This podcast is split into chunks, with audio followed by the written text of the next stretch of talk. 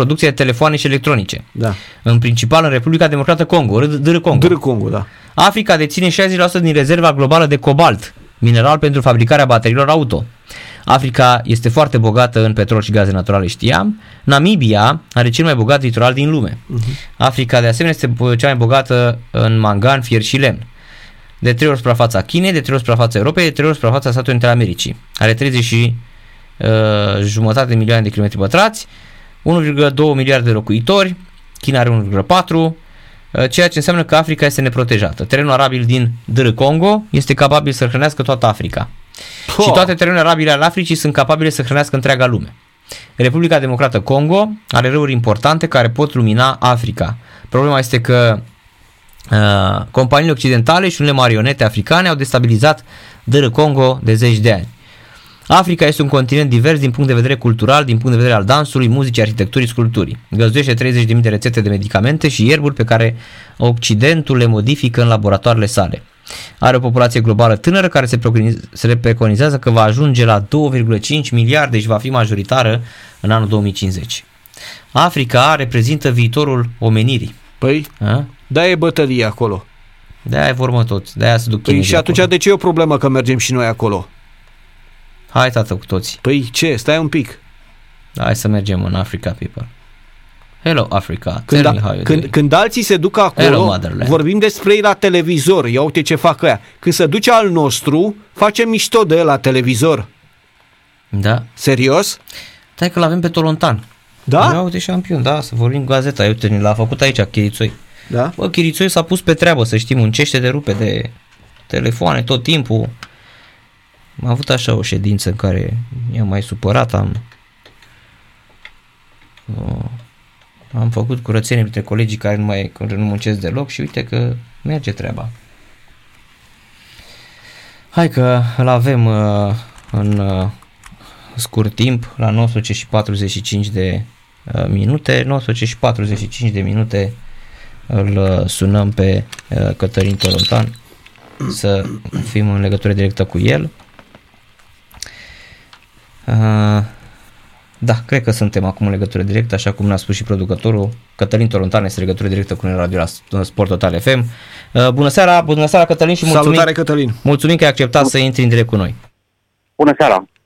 Narcis Drejan și Dragoș Borchin aici. uh, Doi olteni, atenție. Da, și în primul rând uh, nu o să vorbim despre, uh, uh, cum să spunem așa, să plângem pe umerii uh, presei, doar uh, o să te întrebăm uh, dacă tu crezi că, um, sau te așteptai în ultimii 10 ani ca România să stea atât de slab în ceea ce inexistent în materie de presă scrisă, tipărită.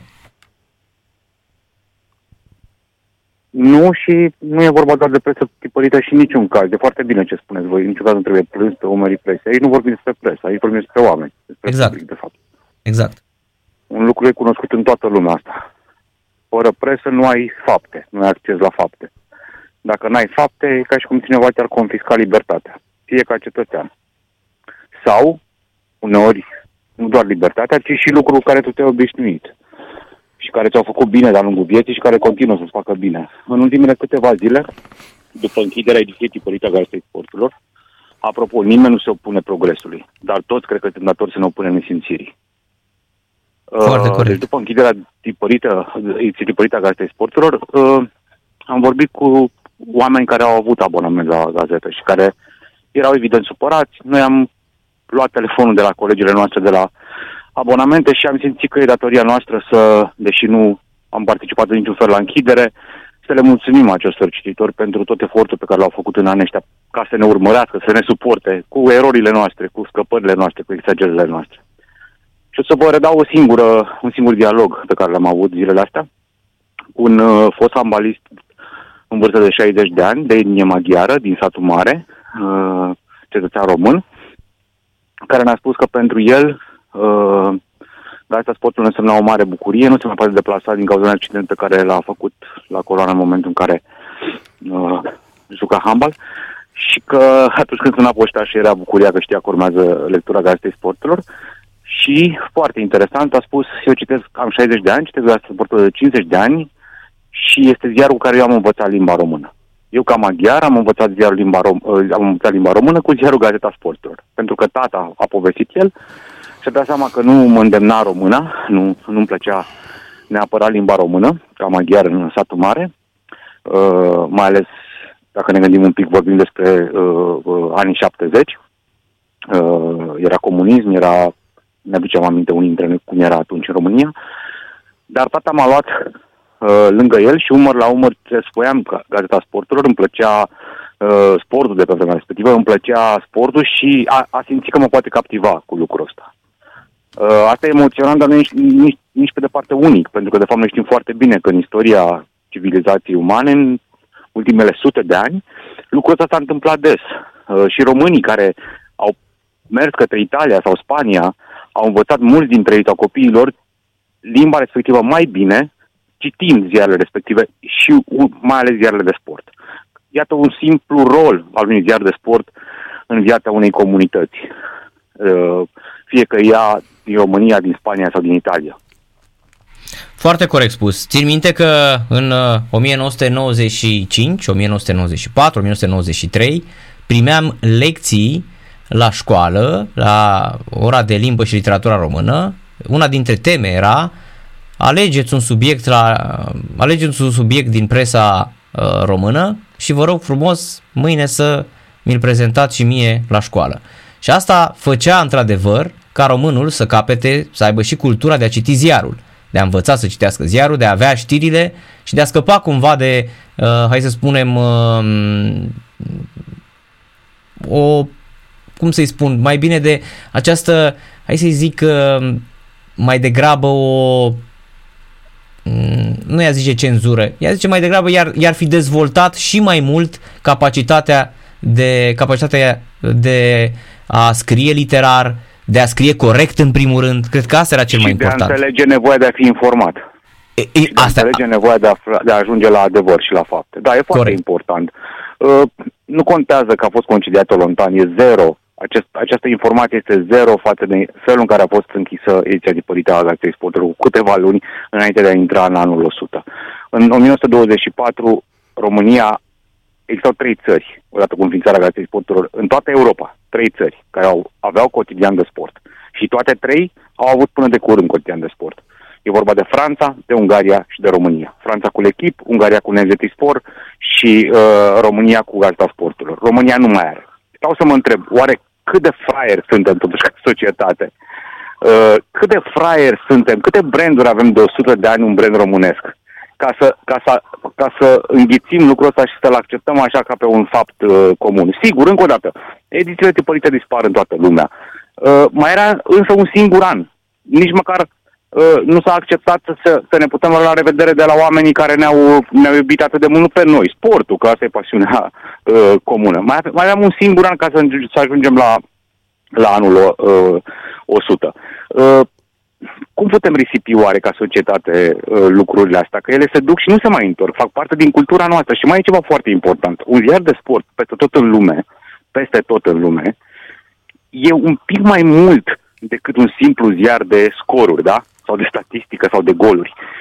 Pentru că omul când intră pe un site de sport sau citește un ziar de sport, renunță la partea sa sceptică din fiecare dintre noi. El nu mai este uh, penelist, pesedist, uh, nu mai este pro sau anti-bor, uh, nu mai este progresist sau conservator, el e microbist. El intră acolo ca să se bucure, ca să citească ceva și ca să dialogueze cu oamenii. Între ei oamenii dialoguează uh, cu jurnaliștii, cu vedetele lor și așa mai departe se creează un consens într-o societate care este tot mai puțin consensuală, care este pur și simplu uh, uh, disruptă în momentul ăsta, o societate fără, fără capacitate de a dialoga, că asta ne reproșăm așa ca oameni foarte des între noi, nu? Că nu mai avem puterea să-l ascultăm pe celălalt, nu mai avem răbdare.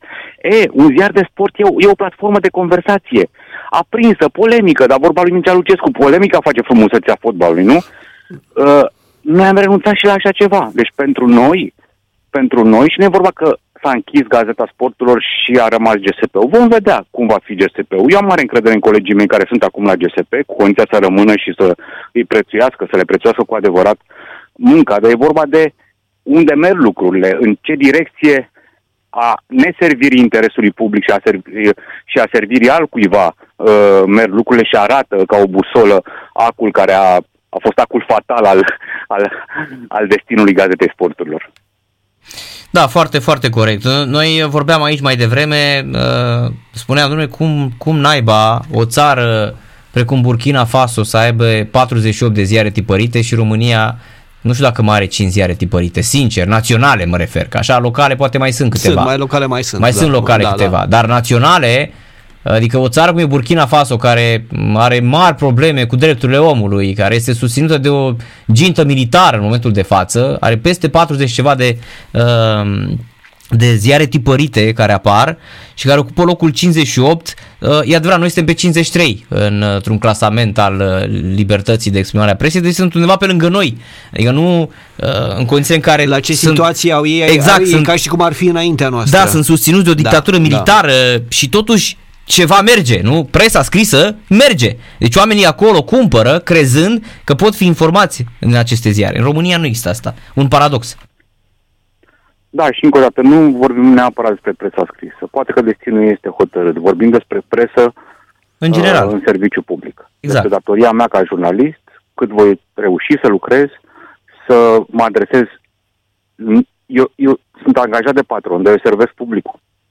Uh, uh, patronul are dreptul să schimbe orice profesionist și să-l consider, să mă consider incompetent, foarte bine m-a dat afară, mi-a restructurat postul, da?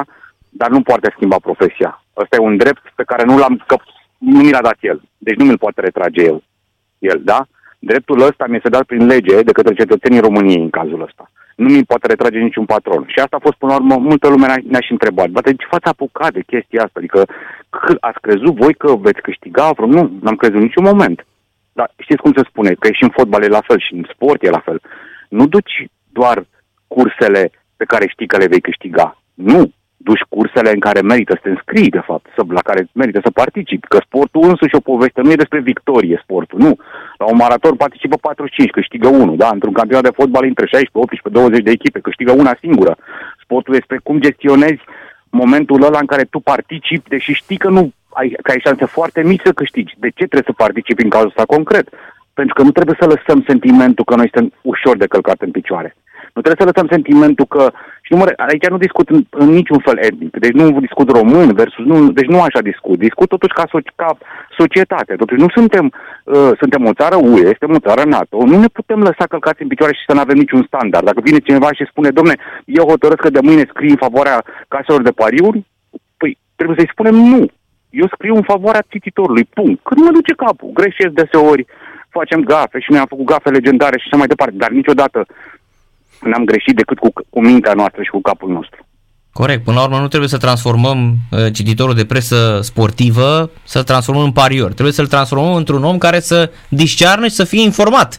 Nu să aibă impresia de fiecare dată că poate uh, Real Madrid, Braga, uh, Braga n-a dat un gol pentru că așa trebuia să fie la pariuri, știi? Că așa s-ar întâmpla. Oamenii de apar tot așa. În, în felul ăsta au început să gândească. În felul ăsta da, gândesc da, ca da. o scenarită cronică, știi?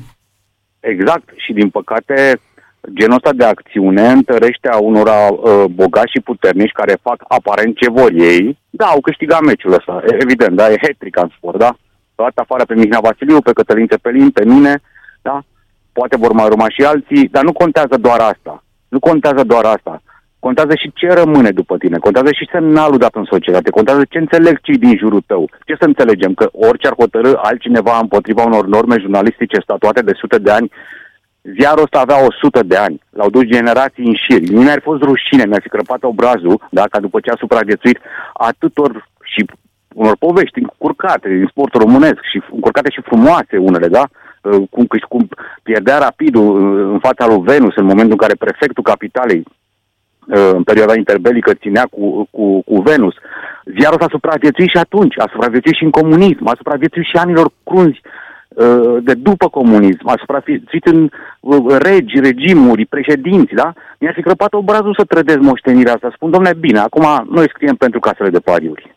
Nu, n-am vrut asta. Corect. Și aici, e, cum să spunem, e poate cel mai frumos și cel mai bun mesaj pe care putea să-l dea cineva.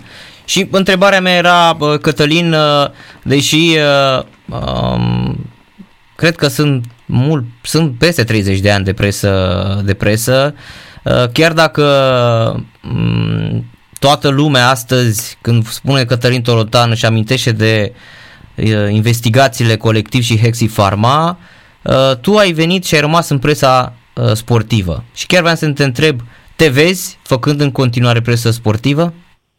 Eu așa sper. Eu așa sper. Depinde, dar depinde de oameni în primul rând. Dacă ei vor dori să mă citească,